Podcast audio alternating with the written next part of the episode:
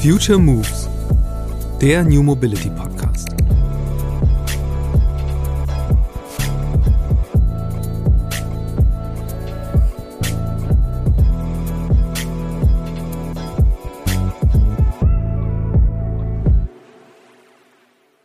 Geht ja nicht nur um Wasserstoff. Wir haben ja als erstes äh, Unternehmen weltweit ähm, äh, mit batteriebetriebenen Elektrobussen getestet. Zwischen Paris und Amiens ist der erste gefallen, in den USA ein bisschen getestet, aber dann auch zwischen äh, Frankfurt und Mannheim. Das haben wir eingestellt, weil das äh, hat kostenseitig, infrastrukturseitig und natürlich auch was die Batterietechnologie angeht, nicht funktioniert.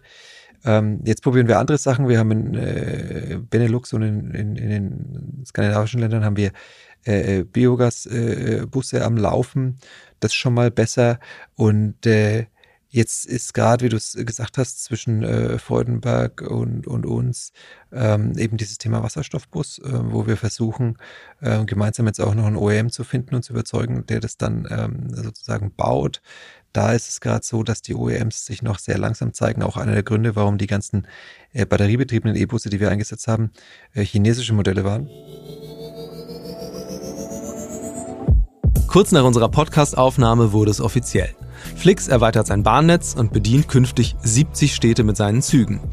Diese jüngste Expansion, man darf das durchaus als kleine Kampfansage verstehen gegen die Weißen. So nennt Flix Mitgründer Daniel Kraus in unserem Gespräch beharrlich die Deutsche Bahn.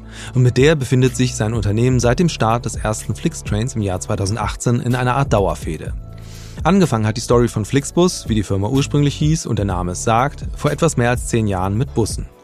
Damals stand die Liberalisierung des deutschen Fernbusmarkts bevor. Nach einigen Wildwestjahren und reichlich Konsolidierung ist im Grunde auch nur der Anbieter mit den grünen Bussen übrig geblieben. Und der gilt nur deshalb nicht als Monopolist im Fernverkehr, weil es auf der Schiene ja auch noch die Weißen gibt.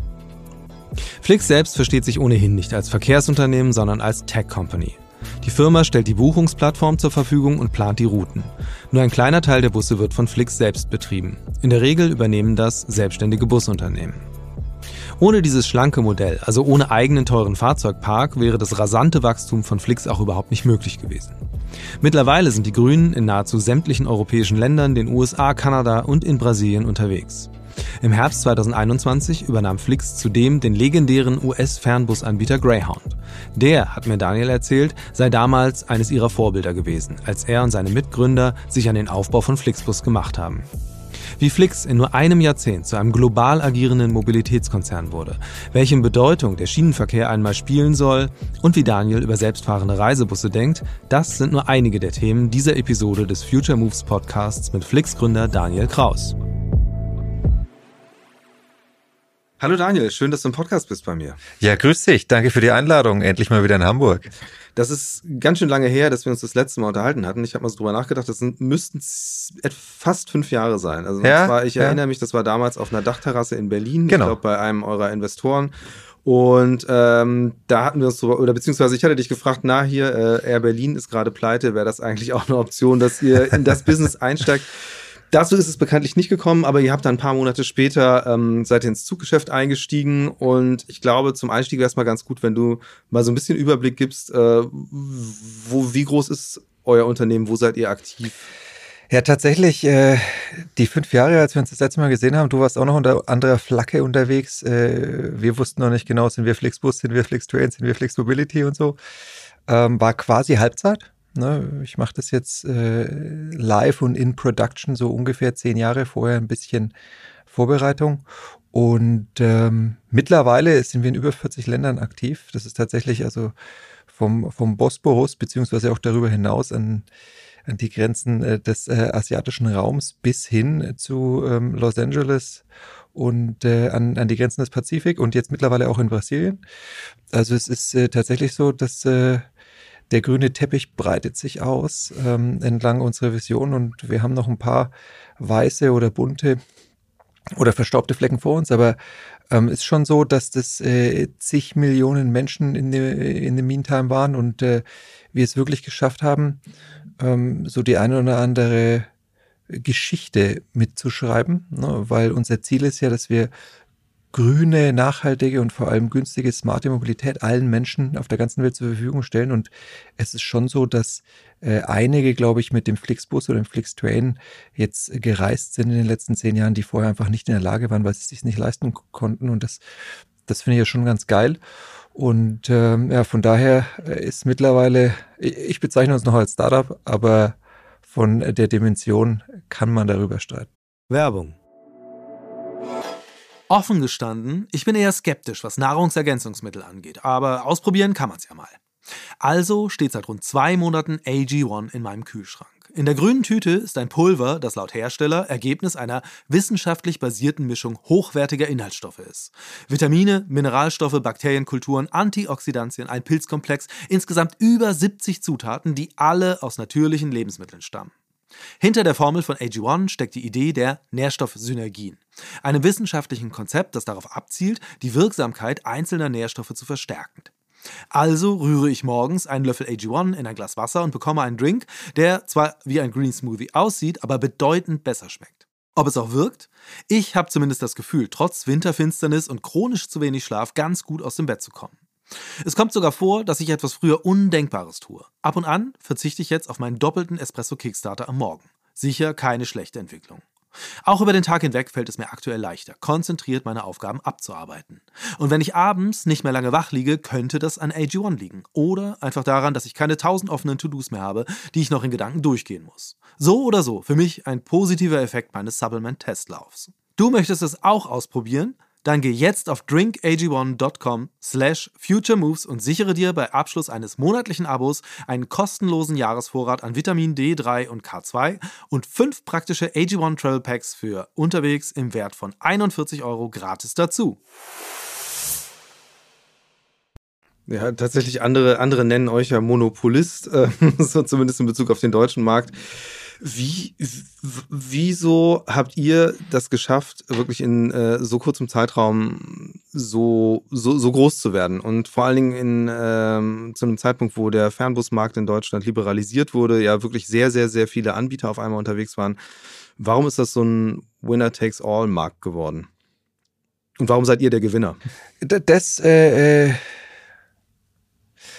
ich glaube, das ist nicht zwangsläufig ein Winner-Takes-it-all-Markt. Das mag so wirken, wenn man nur den Bus betrachtet, aber wir stehen ja schon für die Mobilitätswende und unser Anspruch ist, die mitzugestalten. Und deswegen äh, gibt es mittlerweile äh, auch Züge und nicht nur Busse. Das geht um ähm, kollektiven, geteilten Verkehr. Also der Individualverkehr ist, äh, ich sage, unser gemeinsamer Feind, weil es gibt ja schon noch andere Anbieter, dummerweise fast ausnahmslos äh, äh Staatsbahnen. Das heißt, ähm, da ist schon noch einiges zu tun. Warum wir dennoch in unserem Segment und als eins der wenigen oder einziges junges Unternehmen, äh, New Kid on the Block, erfolgreich waren, ist, glaube ich, wir hatten den meisten Hunger und haben den immer noch. Ähm, viele finden das Wort äh, äh aggressiv ein bisschen äh, negativ besetzt, aber es ist schon so, dass diese Competitiveness, ne, dieser absolute Wille, dass wenn man was anfängt, das auch äh, gewinnen möchte im Kontext der Regeln und äh, es ist immer essentiell, das im Gunst äh, oder äh, zugunsten der Kunden zu machen, ne? weil die am Schluss entscheiden, ob ich überhaupt kontinuierlich erfolgreich sein darf. Wenn ich die aus dem Blick verliere, dann geht's äh, dahin. Und ich glaube, das haben wir geschafft. Wir haben es geschafft, äh, den Kunden immer im Blick zu halten. Das ist keine stetige, lineare äh, äh, Gleichung, sondern das geht mal hoch und runter. Ne? ist jetzt auch äh, immer noch so, dass da noch ganz viel Potenzial ist Richtung Verbesserung. Aber ähm, das haben nicht immer alle Wettbewerber, glaube ich, auf die Reihe gebracht. Und wir wollten es mehr als alle anderen. Wir waren most competitive und wollen das auch immer noch. Das ist dieser Hunger. Das ist, glaube ich, so ein, ein Gemisch, das äh, äh zum Erfolg beigetragen hat. Und dann bin ich natürlich, äh, es ist ja eine Mannschaftsleistung. Ne? Also wir sind mittlerweile, was äh, Flix Headquarter-mäßig angeht, so knapp 1300 Leute, mhm. ähm, die alle in den Tätigkeiten, ähm, die sie, diese Söhne haben, mit hoher Wahrscheinlichkeit besser sind als ich. Das heißt, ein schlagkräftiges Team. Und das ist, glaube ich, die Mannschaft macht's halt aus. Ja? Und das sind dann, das ist noch so ein dritter Aspekt, der, glaube ich, äh, äh, uns nach wie vor ähm, erfolgreich sein lässt. Ja. Stichwort Hunger. Ich habe jetzt in der Vorbereitung eine Zahl gelesen. Ich dachte schon, mein Magen knurrt so. äh, wo, ich, äh, wo ich sehr gespannt bin, wie viel da dran ist und wie viel du mir dazu sagen kannst. Und zwar stand da, ähm, es gäbe Pläne, dass äh, Flix für rund eine Milliarde Euro 100 Züge erwerben wollte. Ähm, das wird jetzt, klingt jetzt erstmal plausibel sozusagen mit dem, mit dem Ansatz, wie ihr in so einen Markt reingeht. Und ihr seid ja jetzt in diesem, in diesem Zuggeschäft, äh, nachdem das lange auf eher kleiner Flamme war und mehr Testbetrieb, gibt es ja inzwischen sehr stetige, sehr, ja, ein stetig wachsendes Netz. Ähm, ist das jetzt wirklich so? Seid ihr da vor dem Sprung, jetzt einfach ähm, wirklich zum, ich sag mal, Vollanbieter zu werden, jetzt in Bezug auf so ein ganzes Netz? Wir wollen da investieren. Das ist eins unserer großen strategischen Felder. Und so ein Hochgeschwindigkeitszug, weil du willst ja immer so ähm, über 200 fahren, sogenanntes schnelles Wagenmaterial haben, damit du auch unter anderem im Deutschland-Takt mitschwimmen kannst, der kommen wird, damit du äh, auf den äh, Hochgeschwindigkeitsstrecken, es gibt einen Grund, warum wir noch nicht zwischen München und Berlin unterwegs sind, ähm, dann auch fahren konntest. Und ich will ja, ich bin ja Nürnberger, ne? ich fahre immer nach Berlin und nach München und noch muss ich in Weiß fahren, aber ich würde viel lieber in Grün fahren. Und äh, äh so ein Zug, der kann schon ähm, um die 10 Millionen kosten und äh, wir haben damals schon gesagt, dass äh, das Wichtige von so einem Verkehrsanbieter, Vollanbieter, wie auch immer, ne, das ist also halb voll, voll, weiß ich nicht genau, wie da deine äh, Definition ist, aber was uns wichtig ist und war, ist, dass wir ein flächendeckendes Inventar anbieten. Unser mhm. Produkt ist ja das Angebot. Das ist ja das Wichtigste überhaupt, weil wenn du zu uns kommst, hast du das Bedürfnis von A nach B zu reisen. Und wenn wir das nicht haben, dann ist sogar der, der Preis zweitrangig. Und ähm, wir haben sehr viel Angebot, aber wir wollen unser Angebot noch verdichten. Und gerade was den Zug angeht, habe ich ja zwei Möglichkeiten. Ich kann auf gewissen Achsen sehr viel schneller unterwegs sein. Und ich kann vor allem sehr, sehr viel mehr Menschen transportieren. Ja. Ne? Und ähm, wir fahren ja teilweise äh, äh, stündlich oder noch enger getaktet zwischen Hamburg und Berlin mit den Bussen weil die Nachfrage da ist. Und in so einen Doppeldecker bringe ich halt ungefähr 80 Leute rein und im Zug viel mehr. Und deswegen ist es einer unserer, äh, äh unserer großen strategischen äh, äh, Handlungsfelder. Und äh, der Rest, äh, let's see, Trommelwirbel, wann wir, wann wir, äh, wann wir Vollzug melden können. Ähm, dazu kann ich leider noch nichts sagen, weil das äh, das ist nicht so, wie wenn ich eine Spülmaschine kaufe ähm, ja. oder einen Trockner. Von daher ähm, bleibt es noch ein bisschen spannend. Okay, das heißt aber eben, es sind ja, es sind ja lange Zeiträume, äh, die man da bedenken muss. Ein Bus stellst du einfach auf die Autobahn sozusagen und dann fährt er. Ähm, äh, aber ich verstehe das schon richtig. Es geht dann primär wirklich auch darum, äh, sich erstmal einzelne Verbindungen auszusuchen und die dann in möglichst dichter Taktfolge zu bedienen, als jetzt zu sagen, wir wollen halt ähm, auf einen Schlag 100 Städte miteinander verknüpfen. Die Herangehensweise, ob wir das jetzt in der Erweiterung mit den Zügen in Europa machen oder äh, ob wir das jetzt äh, mit den Bussen in Brasilien äh, sozusagen neu ähm, aus der Taufe heben, das funktioniert bei uns relativ ähnlich. Wir haben über die zehn Jahre verstanden. Wir waren ja vorher, Jochen, André und ich, nicht so richtig äh, tief im, im, im Bus- und Verkehrsgeschäft ja. unterwegs, dass ähm, Verkehr funktioniert wie Gravitation. Deswegen kann ich zwischen Berlin und Hamburg so eine hohe Taktung fahren. Und äh, deswegen ist es schon so, dass wir mittlerweile mit Hilfe von Software und Daten, die wir gesammelt haben, so eine Art Flix-Gravitationskonstante entwickelt haben und mhm. wir können relativ gut sagen, wo Verkehr fließen wird und auch so ein Stück weit das Volumen prognostizieren. Mhm. Und zwischen diesen Verbindungen würden wir dann ähm, äh, Züge zum Beispiel einsetzen. Ne? Also auch die Züge, die wir jetzt fahren, versuchen wir da äh, nach, der, nach der Nachfrage zu orientieren. Das ist bei Zügen jetzt nicht ganz so einfach. Ähm, man muss auch bei Bussen, das darf man nicht vergessen, da durfte ich dem Herrn Wissing neulich erst so einen fetten Aktenordner übergeben, weil es ist noch ein, ist zwar liberalisiert, aber trotzdem noch ein regulatorischer Prozess und ich muss es beantragen. Ich kann nicht lustig rumfahren mit den Bussen. Mhm. Mit den Zügen ist es aber so, dass der Platz nochmal beengter ist, weil ja. wir teilen uns ja äh, die Schienen äh, mit äh, den, äh, den weißen Zügen ähm, und auch den roten aber vor allem auch den kunterbunten, also mhm. äh, äh Cargozüge und solche Geschichten. Das heißt, äh, die sogenannten Trassen, die vergeben werden, das ist nicht so ganz beliebig und äh, dann habe ich einen Wunsch, wo ich fahren möchte und wie und dann muss das eben abgeglichen werden und am Schluss kriege ich eine Zuteilung und dann, ähm, dann kommt zum Beispiel das dabei raus, was wir jetzt fahren und dann hoffen wir, dass natürlich ähm, wir nochmal mehr unseren Wünschen und denen unserer Kunden entsprechen können, äh, wenn wir dann neues Wagenmaterial haben und ja. noch ein größeres Angebot machen. Aber es wird eher so sein, dass äh, äh größere Städte sinnvoll verbunden werden und wir jetzt nicht ähm, einfach mal 100 äh, Städte wahllos mit grünen Zügen verbinden. Das ist eigentlich nicht so ja. unsere Herangehensweise. Ähm, wie hat sich denn so die, die Vision eigentlich verändert? Also ich meine, äh, es wird ja deutlich, oder das, du hast vorhin selbst gesagt, so am Anfang wusstet ihr nicht Flixbus, Flixtrain, Flix Mobility. Jetzt heißt das ganze Ding Flix und ähm, das heißt ja schon mal irgendwie, äh, da ist eine Vision größer geworden, da ist eine Vision komplexer geworden und da gibt es einzelne, einzelne Verticals, die ja am Ende auch irgendwie miteinander verbunden werden müssen, damit das Ganze möglichst gut funktioniert. Wie hat sich das verschoben so über mhm. die zehn Jahre? Die Vision, äh, grüne, äh, smarte Mobilität allen Menschen äh, zur Verfügung zu stellen auf der ganzen Welt, die ist noch dieselbe. Äh, und Gott sei Dank, muss ich sagen, äh, war vor allem auch unsere Mannschaft, ja, also die Kolleginnen und Kollegen so umsichtig, das haben wir damals ja gemeinsam diskutiert, dass wir das äh, so breit aufgestellt haben. Das heißt, an der werden wir festhalten.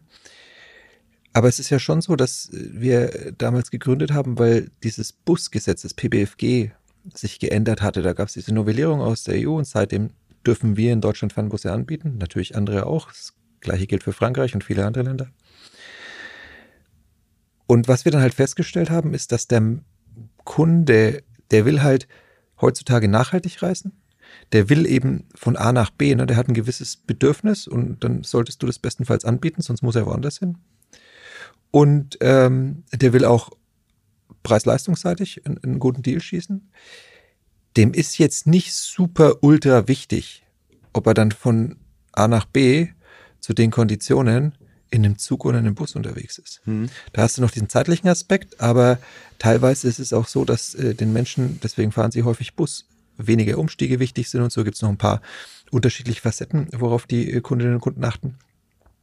Und als das sich uns äh, sozusagen, als es uns klar geworden ist, haben wir erstmal mit den Zügen getestet. Ne? Die ersten Züge, die wir getestet haben, die haben wir quasi äh, äh, geschartert, mehr oder weniger, einfach mal um es auszuprobieren. Und dann hast du natürlich die Resonanz, dass die Kunden sagen, ist ja witzig, jetzt habe ich in meiner App, wurde ich da zum Bahnsteig geleitet und dann bin ich da eingestiegen. Aber mhm. da, also das gab da nicht irgendwie diese Diskussion Bus versus Zug. Und äh, deswegen hat sich da diese, diese, neben der Internationalisierung, dieses Thema Zug als strategisches äh, Thema so stark herauskristallisiert. Und dann macht natürlich Flixbus keinen Sinn mehr.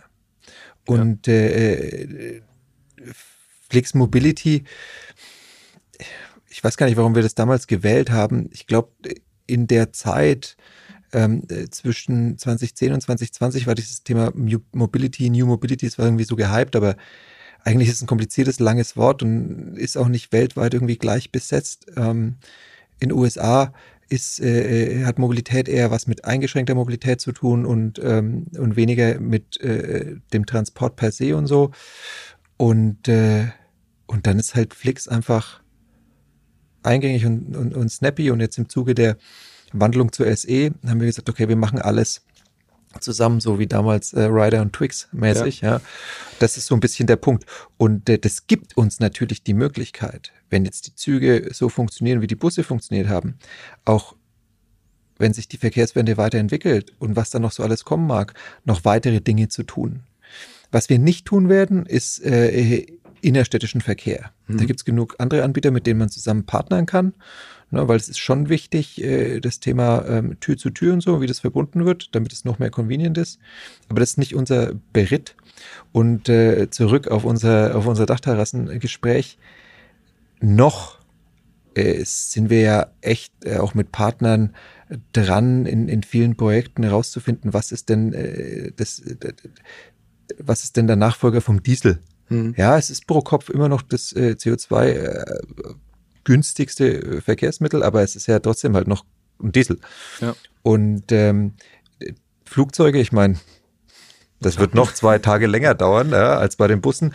Und so lang passt es nicht zu unserer Vision. Und deswegen haben wir, glaube ich, den Trichter geöffnet. Aber es ist gerade jetzt nicht so super offensichtlich, was wir auf der Langstrecke neben äh, Zügen und Bussen jetzt in den nächsten drei, vier, fünf Jahren noch machen werden. Ja. Welche Partnerschaften habt ihr da eigentlich, was jetzt so die innerstädtische Anbindung angeht? Äh, weil es ja am Ende ist ja auch, also es gibt ja gerade diesen Trend, möglichst komplette Transportketten an einem Ort anzubieten. Und das ist ja was, wo ihr dann am Ende auch unter Zugzwang geratet. Ja. Wir haben noch keine flächendeckende und dauerhafte Partnerschaft. Wir haben da mal was mit Uber getestet, wir haben da mal was mit FreeNow getestet, wir haben da mal was mit Talixo getestet, äh, äh mit dem einen oder anderen ÖPNV. Und das ist auch äh, mit die, die größte Herausforderung. Du musst dir vorstellen, dass Menschen ähm, eine gewisse Kette haben, wie sie die einzelnen Elemente ihrer Reise zusammenkaufen. Und dann ist es nicht so super offensichtlich, warum sie dann, wenn sie, weiß ich nicht, für 20 Euro mit dem Bus die lange Distanz äh, zurückgelegt haben, warum sie dann 30 Euro fürs Taxi zahlen sollten. Klar. Und äh, das führt dazu, das freut uns auch, dass sehr viele mit dem ÖPNV an- und abreisen. Das sind wahrscheinlich um die 70 Prozent oder mehr. Da wiederum hast du gerade in Deutschland, aber auch auf europäischer Ebene diese Kommunalisierung das heißt, ähm, da müsste ich mit jedem Verkehrsverbund einzeln in die Kiste hüpfen. Was die Weißen, wie du sie nennst, ja erfolgreich gemacht haben. Nee, nee, nee. Das, also die Weißen ähm, äh, äh, oder die Deutsche Bahn, ich darf es mich auch aussprechen, ja, ist wie Voldemort. Ähm, du darfst nicht vergessen, dass die fast in allen Verkehrsverbünden aktiv sind mit ihrem Regionalgeschäft, beispielsweise die S-Bahn betreiben und dass die Plattform, die ähm, da zugrunde liegt, äh, häufig in so einer gewissen Abhängigkeit ist. Das heißt, äh, das ist äh, jetzt nicht rein verhandelt, sondern das ist quasi part of the legacy deal, wenn du halt der Erstgeborene des äh, in dem Verkehrssektor des äh, der Bundesrepublik bist und oder noch viel länger. Und äh, für uns ist das ein Problem, weil jeder Verkehrsverbund hat ein anderes System. Hm. Auf das zugrunde liegende Bahnsystem kommen wir nicht drauf. Ja? Die haben uns ja jetzt nur unter Zwang erstmal die Daten, nicht nur uns, sondern auch anderen zur Verfügung gestellt. Ähm, und äh, dann hast du das Systemische auf der einen Seite und auf der anderen Seite auch das Vertragliche. Häufig ist es immer noch so mit diesen Ringen und dann musst du es pauschalisieren. Das heißt, alle, die nach äh, in eine Stadt reinfahren, werden dann pauschal bedacht und jeder muss was zahlen und ja. du kannst es dann nicht selektiv machen, wenn einer schon eine Monatskarte hat und so. Es ist sehr, sehr kompliziert und kompliziert heißt für uns, das verursacht Kosten. Und die Kosten kann ich äh, nicht in dem Maße auf unsere Kundinnen und Kunden umlegen, weil wir sind halt Affordable Mobility. Ne? Und da kann ich nicht sagen, ja, da muss jetzt jeder irgendwie drei Euro für äh, die Tageskarte in Berlin, Hamburg, München, sonst wo bezahlen, sondern das muss halt besser funktionieren. Und da gibt es tausende Initiativen auch ähm, vom Verkehrsministerium, aber da ist jetzt nicht der Bereich, wo ich am hoffnungsvollsten dir in die Augen blicke, dass das ganz schnell geht. Ich befürchte, wir haben schneller flächendeckend Wasserstoffbusse und das ist jetzt kein Scheiß. Okay. Ähm, tatsächlich, aber es gibt ja jetzt sehr aktuell eben mal einen Vorstoß, das mal auszuprobieren. Also wirklich dieses äh, äh Mobilsein ohne nachzudenken in Form des äh, ja, sogenannten 9-Euro-Tickets, wo ihr nicht dabei seid. Ich denke, du wirst da auch eine sehr äh, spezielle Meinung zu haben. Also wie, wie bewertest du das oder wie hat dich das auch erwischt, als du von diesen Plänen mal gehört hast dann zum ersten Mal? Ähm, die Pläne haben sich ja stark verändert. Grundsätzlich wollte der Bund uns Bürgerinnen und Bürgern was Gutes tun. Ne? Die, die, Mobilität ist ein Grundbedürfnis, das ist wichtig. Wir haben Inflation, die Preise steigen und so. Entlastung. Fair, verstehe ich. Ich bin der größte Fan, es sollten mehr Menschen in die öffentlichen Verkehre, ja, im Fernverkehr, vor allem uns, aber auch die Weißen. Viel Spaß beiseite und dann natürlich die, die Verkehrsverbünde. Aber Erstmal hieß es, es soll in den Ländern und kommunal passieren. Jetzt ist es deutschlandweit. Das heißt, es werden ganz viele Menschen äh, irgendwie jetzt von hier nach Sylt juckeln oder von München dann irgendwie ähm, in die Naherholungsgebiete. Oder meine Familie und ich, wir haben schon geguckt, ob wir da an, hier so Richtung Altmühltal machen. Das ist halt nicht ähm, ÖPNV, sondern eher unser Beritt. Und deswegen ja. halte ich es wettbewerbsrechtlich und beihilferechtlich für bedenklich aber ich hoffe, die werden das Geht vorher das in an? der EU also, geklärt haben. Okay. Das äh, kommt darauf an, ähm, was äh, die Recherche ergibt. Hm. Ähm, äh, und äh, dann, dann werden wir mal sehen. Das Schlimmste ist allerdings, dass es prozessual ein Desaster ist, Ne? Also du musst ja irgendwie lustig, wenn du Monatskarten hast, kannst du es querrechnen und umtauschen. Und dass es halt ein Strohfeuer ist, nur drei Monate und gleichzeitig mit einem gewissen Überlapp sollen auch die Spritpreise gesenkt werden. Das heißt, das wird halt nicht nachhaltig sein. Und äh, die Leute, die dann für 30 Cent oder was es sein soll, günstiger mit ihren äh, äh, Cabrios und SUVs und so, die würden da auch weiterfahren. Und ähm, last but not least, was, was einen schädlichen Aspekt mit sich bringen kann, ist, wenn es dann doch mehr nutzen, als ich glaube, dann bist du halt wie in einer Sardinenbüchse in diesen Kisten gefangen. Das ist dann auch, es funktioniert heute schon kaum, weil die Infrastruktur ausgebaut werden muss und dann, dann wird es ja nicht besser, wenn das alles gestopft ist. Also dann können die ganzen, ähm, die ganzen öffentlichen Verkehrsträger gar, gar nicht zeigen, wie toll das ist. Hm. Das heißt, es war gut gemeint, richtige Intention, unfassbar schlecht gemacht. Und äh, da nehme ich auch kein Blatt vor den Mund. Das hatte ich auch schon in diversen Diskussionsrunden mit unseren lieben Politikerinnen und Politikern adressiert. Ähm, ich hoffe hinten raus, wenn es gut läuft, dass zumindest sozusagen die Menschen da wieder eine größere Offenheit haben, weil es ist schon so, Inflation hin oder her, dass dummerweise während Corona so der Individualverkehr eine kleinere Renaissance erlebt hat, kann ich auch nachvollziehen. Und das müssten wir halt zurückdrehen. Aber Art und Weise ist echt äh, sehr, sehr suboptimal. Äh, aber wie reagiert ihr darauf? Also, weil ich meine, am Ende äh, tatsächlich die, die Zielgruppe, die möglichst preiswert unterwegs sein will und im Zweifel eher ein bisschen Zeit investiert. Das ist ja genau eure Zielgruppe. Grund, gr grundsätzlich war die Intention, wie gesagt, eine andere. Ne? Wenn du das lokal ÖPNV-seitig betrachtest, ist es nicht unsere Zielgruppe. Wenn nee, es deutschlandweit ist so, so, und die nach Sylt juckeln, dann ist es so.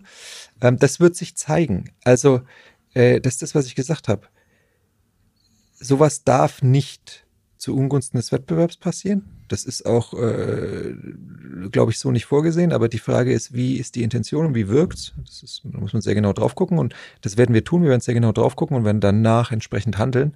Da kann ich jetzt noch nicht, äh, äh, ich kenne die Ergebnisse noch nicht. Ne? Ja. muss dann wirklich äh, präzise sein.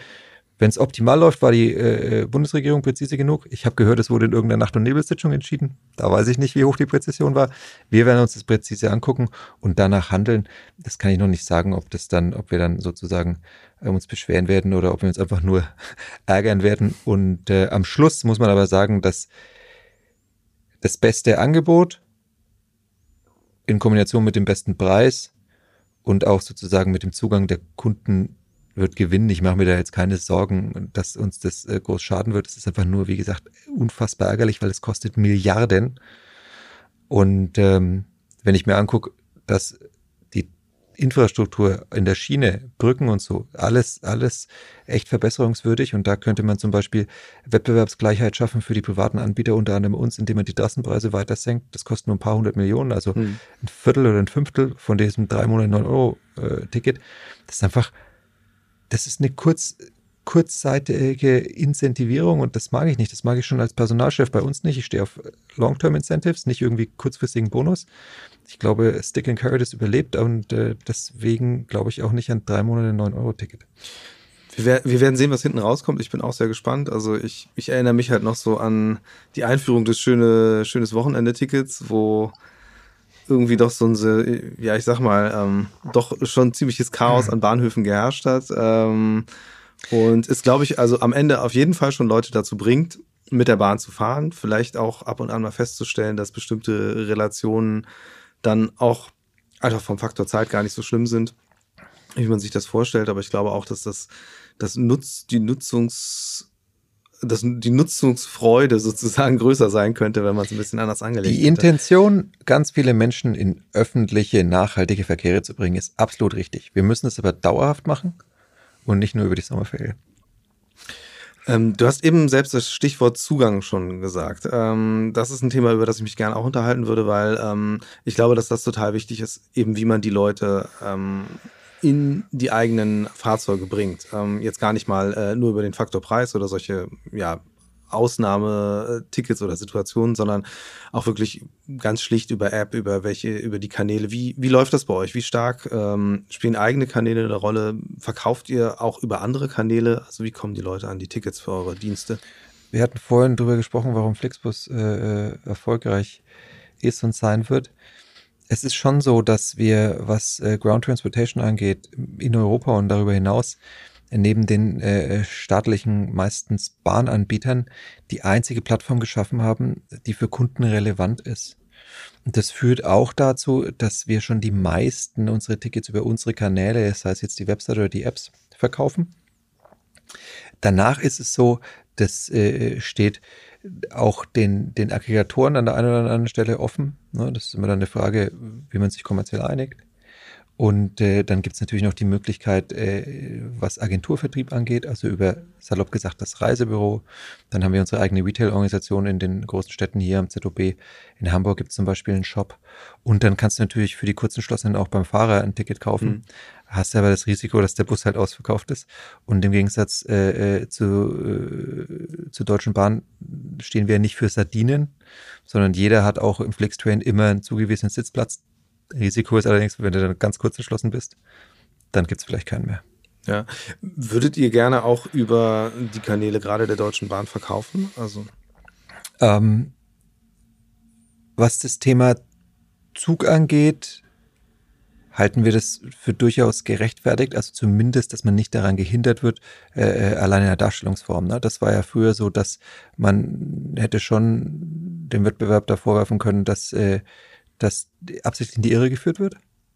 Und ähm, inwiefern? Das musst du naja, da, da, also da, die Frage, wie das dargestellt wird und wie es dann auch mit der Gleisinformation verbunden ist und dass eben dann keine weiteren Informationen, das, da steht dann irgendwie ganz klein, dass es auch natürlich andere Tickets sind und so. Und dann hast du immer äh, gegenseitig Diskussionen mit den Kunden, wo, wozu die ja gar nichts können, wenn sie die Information vorher nicht haben. Das ist schwierig. Du hast folgendes, wenn die Leute über Flix kommen, dann ist es, und dann zeigen wir ihnen ja, wo sie hin müssen, ne, beim Einsteigen. Dann ist es für die meistens sekundär, ob sie dann aufs Gleis laufen oder äh, an, an, an, an dem Bussteig. Ähm, umgekehrt ist es natürlich so, dass äh, wenn jemand im Bahnhof ist, ist gerade in Deutschland aus der Vergangenheit die Erwartung immer, es gibt genau einen Anbieter. Und das ändert sich gerade und das wollen werden wir in Zukunft noch mehr in den Wettbewerb überführen, weil nur Wettbewerb wird dazu führen, dass wir noch mehr Angebot auf der Schiene haben, das kundennah ist und dass wir eben, wie gesagt, diese Verkehrswende mitgestalten. Und wenn dann bei dem größten Anbieter da eben, äh, so, ich sag mal, ein bisschen misleading information ist, bis hin zu der Tatsache, dass äh, du eben auch kein, kein Flixtrain-Ticket äh, kaufen kannst, dann ist es halt äh, suboptimal. Und ähm, dann ist halt die Frage, äh, wer da dann, also wir glauben, es bräuchte dann eine bessere äh, Information und eine bessere Transparenz, ähm, weil äh, Bahn.de da eine gewisse Stellung hat. Das hat jetzt in Teilen äh, das äh, Bundeskartellamt auch so entschieden. Ähm, wie das jetzt weitergeht, müssen wir sehen. Na, primär ging es damals äh, vor zwei, drei Wochen in der Entscheidung ja vor allem darum, dass äh, die Deutsche Bahn ihre Daten nicht geteilt hat. Also mit Google ja, aber mit anderen äh, europäischen äh, äh, Aggregatoren, Omio ist ein bekannter Deutscher, aber es gibt auch noch ein paar andere internationale eben nicht. Und äh, das ist halt auch verzerrend. Ne? Du kannst nicht Google die Daten geben und jetzt äh, Omio in dem Beispiel nicht. Glaubst du, dass so neutrale Plattformen für euch künftig auch wichtiger werden können oder Plattformen von Partnern?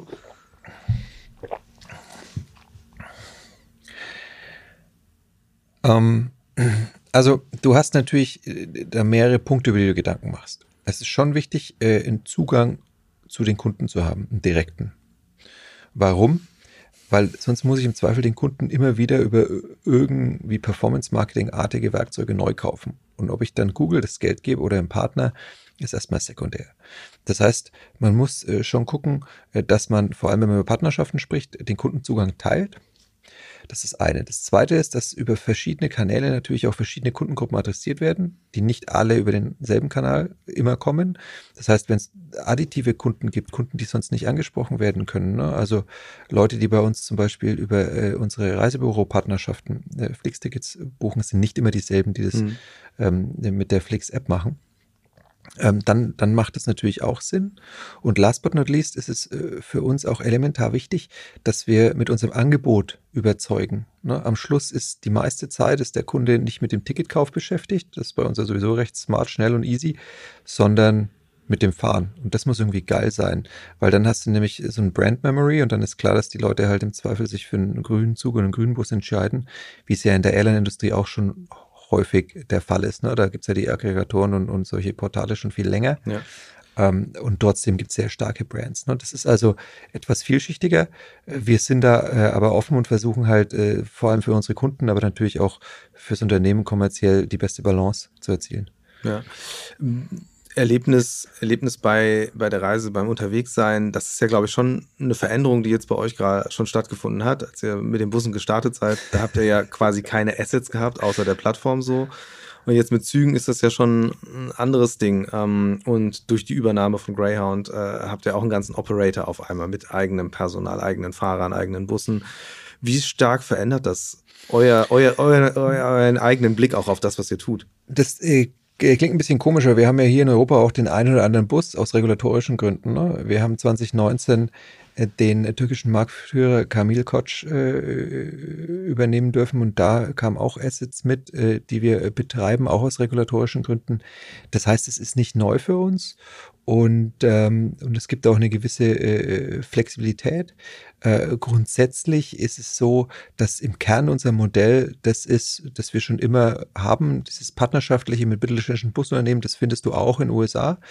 Ähm, und äh, Deswegen ist das für, nicht, für uns nicht ausschlaggebend. Ausschlaggebend bei dem Greyhound-Deal war, das ist eine absolute Household-Brand, die wir mit Flix in den USA nicht mal schnell in zwei, drei, vier, fünf Jahren aufgebaut bekommen. Wie groß war der Abstand da zum Zeitpunkt der Übernahme? Das ist ganz schwer zu sagen, weil wenn du dir die Trunk Routes anguckst, was unser Kerngeschäft bei Flix ist und was weiterhin die Flix USA, wir fahren ja dann dual, eine Dual äh, äh, Brand Strategie, was weiterhin die Flix USA machen wird, da waren wir zwischenzeitlich knapp hinter Greyhound. Wenn du über den kompletten Markt anguckst, ne, mhm. also auch äh, die sogenannten Flyover States oder äh, Drive-Through States in unserem Greyhound-Kontext, äh, das haben wir bei Flix ja nicht angeboten. Ne? Das heißt, wenn du den gesamten Markt anguckst, war da schon noch ein großer Abstand. Und ähm, das konnten wir jetzt sozusagen äh, konsolidieren, haben äh, da eine Brand, die ewig gebraucht hätte aufzubauen, haben äh, ein tolles Angebot für alle Menschen, die sich eben nicht irgendwie die Flieger leisten könnten. Es gibt keine äh, Zuginfrastruktur in USA entsprechend. Und dann hast du halt den Wettbewerb Couch or Car. Und ich glaube, da haben wir äh, mit Greyhound ein tolles Angebot, das wir jetzt äh, einfach auch noch aufwerten, weil wir ähm, das ein oder andere sozusagen Best aus, aus both worlds machen. Ne? Und mhm. ähm, es ist ja schon so, dass die DNA die Plattform ist und dass äh, äh, da jetzt nicht in Technologie und Digitalisierung übermäßig viel investiert werden konnte. Und ich glaube, äh, da können wir das gemeinsam äh, wirklich to the next level bringen. Und unser Ziel ist natürlich darüber hinaus, neue Kundengruppen zu gewinnen. Darfst nicht vergessen. Ähm, also weit über zwei Drittel ja, der äh, Kunden, die mit, äh, die mit Flix in den USA gefahren sind, die sind vorher mit keinem anderen Fanbus gefahren. Hm. Also es sind quasi komplett neue Kunden, für die das vorher der Fernbus per se überhaupt keine Option war. Also äh, deswegen sind wir da äh, äh, super bullish und ich bin mega happy, äh, weil es einfach, ich meine Greyhound, ne, das ist, wenn wir früher erklärt haben, als wir neu waren, was machen wir eigentlich, ja. war das immer eins der Beispiele, ja, so, äh, so wie Greyhound, äh, nur ein bisschen anders. Und jetzt ist es Teil der Familie, ist schon cool. Ähm, ja, es ist, ist total lustig, weil tatsächlich der Name hat ja selbst hier in Deutschland so eine gewisse Strahlkraft. Und was ich so interessant fand, war, als es halt zu der Übernahme kam, äh, das war ja auch vorher kein, kein, kein US-Unternehmen in dem Sinne mehr. Die Marke lag ja, soweit ich weiß, eben auch schon Großbritannien. Großbritannien, britisches Unternehmen.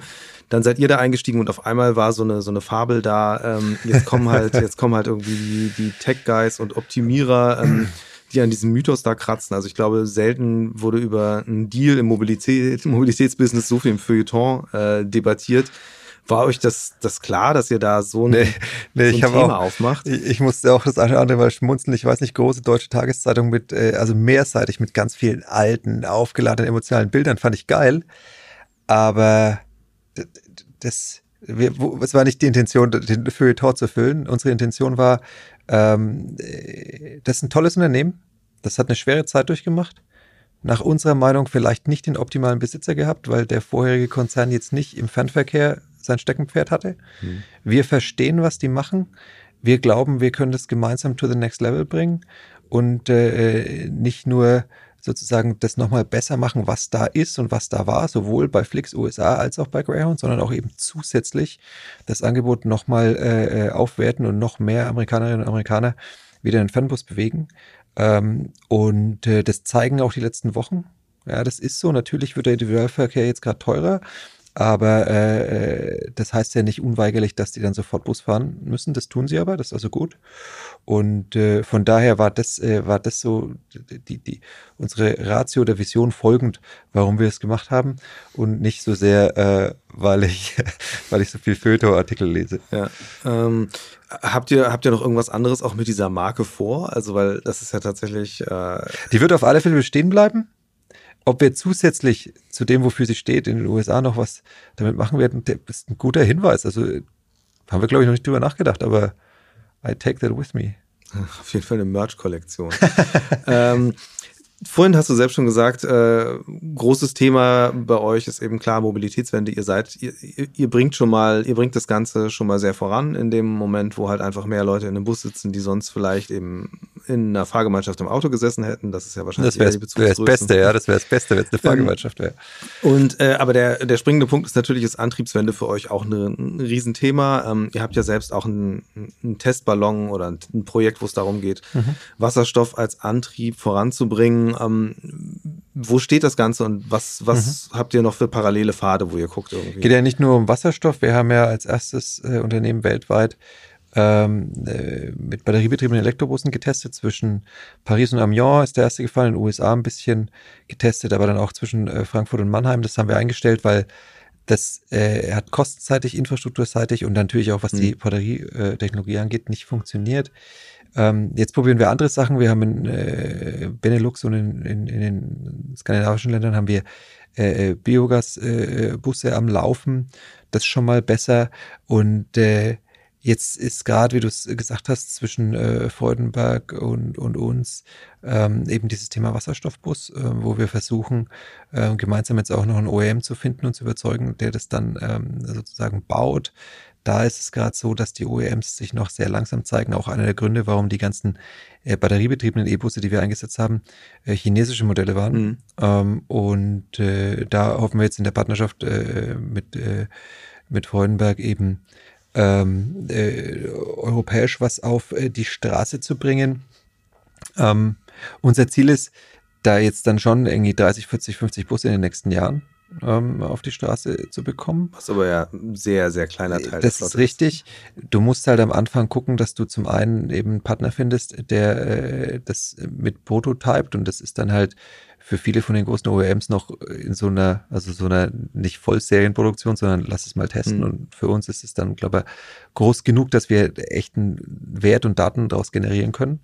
Weil wir glauben, auf der langen Distanz, das kann schon gut funktionieren. Das ist einfach, ähm, da kann ich die, die, die Energie komprimierter transportieren als jetzt in den aktuellen Batterien. Die sind halt dann unten riesig voll und dann kannst du kein Gepäck mehr einladen. Das ist noch nicht für den Bus das Beste. Und äh, dann, dass sich das durchsetzt und ausgerollt wird. Ne? Wir sind ja gerade in Diskussion und hoffen auf zweierlei, dass da auch ein bisschen mehr ähm, eine Unterstützung auch wieder äh, Vater-Staat angeht. Man kann jetzt nicht nur tausende Euro für E-Autos raushauen, prämienzeitig, sondern man sollte auch solche Forschungsprojekte fördern. Das ist leider äh, mal wieder äh, anspruchsvoller und schwieriger als gedacht. Ähm, selbst wenn da äh, eine Handvoll deutscher ZF ist da ein Teil noch dabei, Unternehmen, äh, die es jetzt auch nicht erst seit gestern gibt, äh, sich zusammentun. Ähm, auf der einen Seite und auf der anderen Seite ist es dann aber auch wieder so, selbst wenn du erstmal an einem Prototypen ähm, äh, den irgendwie auf die Straße bringst, das dann zu homologisieren, Zulassung mhm. und so weiter und so fort, ist auch in Deutschland furchtbar kompliziert, ne, weil ähm, das ist einer der Gründe, warum wir diese die Biogasbusse noch nicht in Deutschland einsetzen, sondern in, in, in Skandinavien und Benelux, weil das, äh, das ist in Deutschland immer alles ähm, etwas äh, komplizierter, wenn es dann ja. formalistisch und reguliert wird, als es in anderen europäischen Ländern ist. Das ist schade, ja. Also da äh, folgen wir dem Motto Relevanz durch Penetranz. Ähm, ich kann aber noch nicht genau sagen, wann wir jetzt dann sozusagen in eine kleine und später eine Großserie gehen werden weil noch ist, äh, ist noch nicht äh, hundertprozentig klar, wer den Bus so bauen wird, wie wir ihn ersonnen haben, gemeinsam hm. mit den Partnern. Wie lange ist so ein Bus eigentlich überhaupt im Betrieb? Also ich würde mal, ich nehme jetzt mal an, ihr würdet ja das, das Modell weiter verfolgen, dass dann nicht ihr dann eine eigene Flotte aufbaut, sondern die Abnehmer dieser Busse dann die Partner Also werden. bei konventionellen Bussen ist es äh, so im Schnitt drei Jahre, manchmal etwas länger. Ähm, genau, die fahren halt einfach auch äh, hunderttausende Kilometer im Jahr. Und dann haben die eigentlich alle ein Second Life. Nur brauchen wir natürlich in dem Hochbetrieb mit der, mit der Belastung und Frequenz ist am Anfang natürlich äh, die Maintenance-Rate geringer und ja. äh, das ist wichtig, weil auf Linie dürfen die Dinge halt nicht ausfallen. Ähm, und dann haben die ein Second Life. Wie das jetzt in Zukunft sein wird, ob das jetzt bei dem äh, Brennstoffzellenbus ist oder auch dann, wenn sich vielleicht die Batterietechnologie weiterentwickelt und das nochmal als Alternative, wo ich sehr skeptisch bin auf der langen Distanz. Ne? Ich glaube, für Trucks, also LKWs und Busse, ist die Brennstoffzelle schon eine veritable Alternative. Ne? Ähm, mhm. Fürs Auto, kürzere Distanz, ähm, bis hin zu, was weiß ich, drei, vier, vielleicht 500 Kilometer, aber vor allem kürzere Distanz, ähm, ist Batteriebetrieb völlig okay. Auch diese, meine, diese Festlegung, die sie da jetzt vollzogen haben. Ähm, aber bei den, bei den Bussen kann ich dir noch nicht sagen, ob die dann drei Jahre fahren werden und, oder ein bisschen länger, ein bisschen kürzer. Haben wir zu wenig, ähm, zu wenig Daten aus dem Echtbetrieb jetzt bisher. Ja. Andere Technologie, die ja euer Geschäft noch viel stärker verändern wird, ist das autonome Fahren. Ähm, ich hatte äh, neulich den CEO von Moja hier, der sagt, 2025 geht es los im urbanen Raum.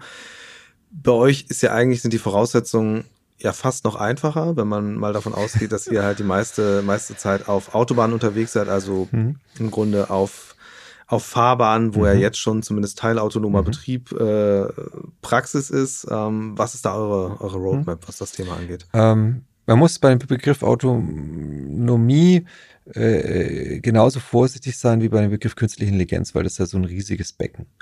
Und wenn man von Level 4 oder 5, also volle Autonomie spricht, würde ich dem Kollegen widersprechen, was 2025 angeht. Mit äh, Teilautonomie, ne? dass du sagst, du hast äh, äh, auf den Autobahnen, nehmen wir mal das äh, neue Flaggschiff äh, von Mercedes. Ja. Ne? Kannst bis 60 km/h voll autonom fahren. Wenn man das irgendwie schafft, zumindest nochmal auf 100, ne, dann bist du schon bei der Reisegeschwindigkeit eines Busses. Ja. Ne? Durchschnittsgeschwindigkeit vielleicht sogar noch ein bisschen geringer. Da ist nicht mehr so viel. Und ich brauche das dann halt nur, salopp gesagt, auf den Autobahnen. Warum? Weil es andere äh, äh, Startups gibt. Way ist so ein Beispiel. Ne? Ähm, die werden jetzt auch hier irgendwann äh, äh in Hamburg habe ich, glaube ich, gelesen, sind sie da irgendwie mit der Stadt am, ja. am überlegen, wie man das machen kann. Habe ich die Daten nicht genau parat, aber äh, was die machen, ist ja sozusagen, äh, ich sage mal, es ist wie mit einem ferngesteuerten Auto, bloß größer. Genau. Und dann hast, äh, hast du so Remote Driver. Und äh, was ich mir sehr gut vorstellen kann, wenn man das jetzt beides kombiniert, und da bin ich bei dem Kollegen von Moja 25 realistisch, dann hast du einen Remote Driver, der lenkt den Bus vom ZOB sozusagen bis zur Dann zum System ähnlich das äh, jetzt in der S-Klasse verbaut ist. Und, äh, und dann, wenn der dann wieder abfährt von der Autobahn, dann übernimmt wir den Remote Driver. So, sowas kann funktionieren. Testet Alle, ihr sowas? Nee, noch nicht. Also wir sind da in Kontakt äh, mit ein paar, ähm, äh, ein paar Unternehmen, unter anderem auch, ähm, spreche immer wieder mit Thomas von Wey. Ähm, aber auch da ist es, äh, das ist komplett komplexer, als es anmutet.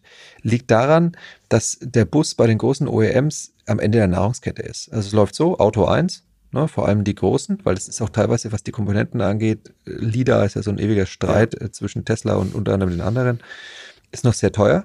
Ne? So, erster Punkt. Zweiter Punkt, ähm, danach kommen dann nach den Autos erstmal die LKWs, Trucks und dann kommen die Busse und da normalerweise erst die Niederflugbusse, also das, was hier rumfährt. Mhm. Und als letztes kommen, äh, äh, kommen die großen äh, Überland- und, und Fernbusse. Du darfst nicht vergessen, als wir angefangen haben, gab es teilweise noch Busse, die jetzt nicht irgendwie mega betagt waren. Ne? Wir fahren ja. eher drei Jahre, die sozusagen noch äh, mechanische äh, Steering Wheels hatten und so. Ne? Da war nichts Steer-by-Wire. Und äh, deswegen ist die Frage, wann wir auch da wieder einen OEM dazu bewegen können, mal so ein System zumindest testweise zu verbauen, um es auszuprobieren. Und dann musst du es eben noch verknüpfen und es ist ja auch nicht umsonst, äh, dass Way jetzt äh, äh, nicht ausnahmslos mit den deutschen Premium-Herstellern kooperiert, sondern ähm, auch, glaube ich, mit äh, asiatischen Kollegen unter anderem, weil die teilweise offener sind. Aber beispielsweise äh, die Kooperationspartner von Way, die stellen halt keine Busse her Zumindest nicht die Busse, die wir brauchen. Ja. Und äh, dass das zusammenfällt, auch da wieder Relevanz durch Penetranz. Äh, wir sprechen viel und drücken viel und wünschen uns vor allem auch mehr Unterstützung äh, von der Bundesregierung, weil ich glaube, da, da, hilft so ein Nut schon mal. Ähm, aber wir werden da sicherlich bis, äh, bis 25 den einen oder anderen Prototyp sehen ne, wo man dann vielleicht mal auf einer Teststrecke das äh, auch erproben kann, weil die Frage, die sich am Schluss dann uns noch stellt, ist, wie akzeptiert wird es sein? Mal schnell so taximäßig, ja, äh, von A nach B fahren, unter dem Bewusstsein, dass das äh, äh, remote gesteuert wird. Das ist das eine. Aber komplett äh, alles abzugeben, das ist ja das andere. Ne? Und ähm, aus sicherheitstechnischen Gründen musst du am Anfang sowieso, glaube ich, mit einem mit einem Fahrer an Bord fahren. Äh, und dann hast du auch, also rein technisch gesehen, ich bin jetzt kein Aviation-Ingenieur, aber rein mhm. technisch gesehen kann so ein Flieger alleine fliegen. Aber aus Sicherheitsgründen und natürlich auch aus, aus Kundengründen passiert das auch noch nicht. Also deswegen, Wahrscheinlich äh, sehen wir bis 2025 äh, einen, grünen Bus, der in so einer Art und Weise ja, mit so Systemen kombiniert, was wir jetzt in der S-Klasse sehen und sowas, was, was Way jetzt hier in Hamburg verprobt, ähm, dann mal fahren wird. Wird es ein Großteil unserer Flotte sein? Ja, noch nicht bis 2025. Das, da glaube ich einfach nicht dran. Also ich ho hoffe es und wir würden uns super freuen, weil ähm, darfst nicht vergessen. A, haben wir einen Fahrermangel. Ja. Ist so. Und äh, ich glaube, der wird sich jetzt auch nicht so ohne weiteres äh, verflüchtigen. Und den haben wir nicht nur in Deutschland und Europa, den haben wir auch in den USA. Und äh, woran liegt das eigentlich, dass, dass die Menschen sagen, da ist keine Perspektive mehr? Ist ein brettharter Job. Wächst ist ein brettharter Job. Also äh, äh, ob das jetzt ein Busfahrer ist oder oder oder ein Fernfahrer, ne? Äh, das ist per se ein brettharter Job. Jetzt hast du bei unseren Fahrern noch den Unterschied, dass die noch Kundenkontakt sind. Ne? Und äh, das sind äh, ich bewundere niemanden mehr als unsere, als unsere äh, Flixbus-Fahrer, aber du hast nicht nur nette Kunden, du hast auch mal einen, der vielleicht ein bisschen äh, mit dem falschen Bein aufgestanden ist oder wo mal was schief läuft. Ja, das ist auch der Unterschied zwischen dem Piloten oder dem Fernfahrer und unserem äh, Busfahrer oder auch einem Straßenbahnfahrer, Fahrerin natürlich, ja, ist ja, ähm, wir würden uns auch tatsächlich äh, mehr Frauen wünschen, aber das ist einfach ein harter Job. So, bist du weg von zu Hause und so. Und da sage ich auch wieder, ne, Thema Digitalisierung, diese Remote Control Driver, die ein Gefühl für so einen Bus haben, ist ein großes Ding, ist was anderes als ein Auto. Die können das wahrscheinlich auch Remote Control lernen und dann vielleicht irgendwann von zu Hause machen und nicht so in, in so äh, RC-Centern. Dann bist du halt bei deiner Familie, kannst du ja auch früh mal in Ordnung einen Kaffee trinken und so. Das ist einfach, glaube ich, more convenience und äh, äh, deswegen ähm, äh, ist es eine Win-Win-Situation. Und ob du dann trotzdem noch äh, einen Fahrer, eine Person an Bord hast, die sich mehr auf die Kunden fokussieren kannst, das steht ja auf einem ganz anderen Blatt. Aber wir müssen dem Rechnung tragen, dass, äh, dass es einfach echt äh, immer weniger äh, Fahrer gibt. Ähm, das ist äh, schade. Es gibt viele, die es aus Passion machen. Ich kann das aber nachvollziehen. Es ist einfach ein anstrengender Job. Ja, definitiv. Ähm spannende Einblicke äh, in eure Strategie und eure Roadmap, die du gegeben hast. Ich würde jetzt gegen Ende des Podcasts noch gerne auf eine Rubrik kommen, die wir haben. Und zwar ist das der Mix der Woche, ähm, wo ich mit meinen Gästen darüber spreche, wie sie selbst sich fortbewegen. Jetzt äh, hast du vorhin schon bei der Ankunft gesagt, dass du zu spät gekommen bist, weil du zu weit mit der U-Bahn gefahren bist. Das begrüße ich natürlich jetzt schon mal sehr mit Blick auf Mobilitätswende, das Thema. Ähm, wie bist du sonst unterwegs im Alltag? Also das kommt darauf an. Ich wohne ja im hübschen Frankenland, ähm, westlich von Nürnberg, in der Pampa und habe zwei Kiddies.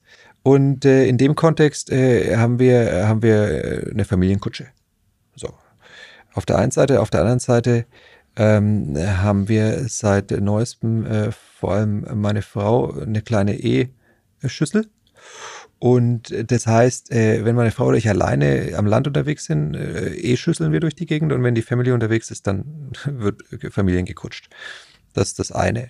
Jetzt bin ich normalerweise von Montag früh hm. bis äh, äh, Donnerstagabend im Schnitt ähm, unterwegs on the road und da bin ich ausnahmslos mit den Öffis unterwegs. Ähm, innerdeutsch. Hast du eine Bahncard 100? Ja. Ähm, innerdeutsch äh, äh, meistens mit den Weißen. Mhm. Ja, deswegen habe ich äh, die schwarze Karte, ja, schwarz-weiß. Ähm, Wenn es möglich ist, fahre ich auch mit dem Flixtrain. Ähm, manchmal gerade Ost-West auch mit dem Flixbus, aber beruflich ist Zeit schon auch äh, ein gewisser Faktor. Ähm, in den Städten fahre ich immer S- und U-Bahn. klar gibt's mal irgendwie Tagesrandzeiten oder du musst irgendwo hin, was wo es doof ist. Dann äh, benutze ich äh, hier, muss man mal gucken, dass man es mittlerweile, ich glaube, Schernau oder Miles oder wie sie alle heißen. Ne? Miles in Berlin kenne ich ganz gut, weiß ich gar nicht, ob es ja. in Hamburg gibt.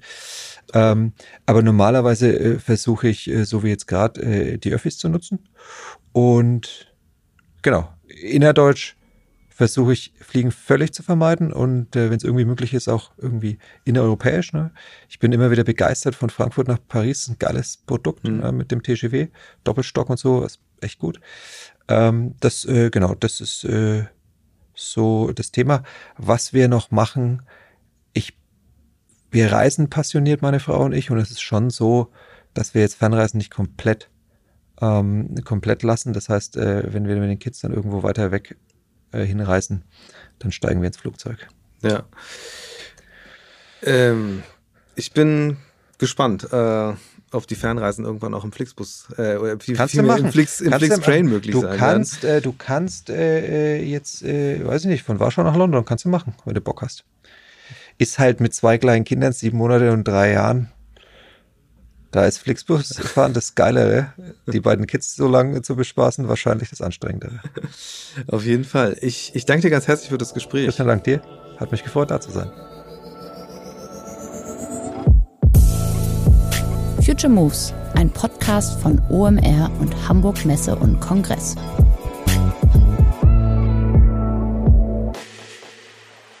Dieser Podcast wird produziert von Podstars bei OMR.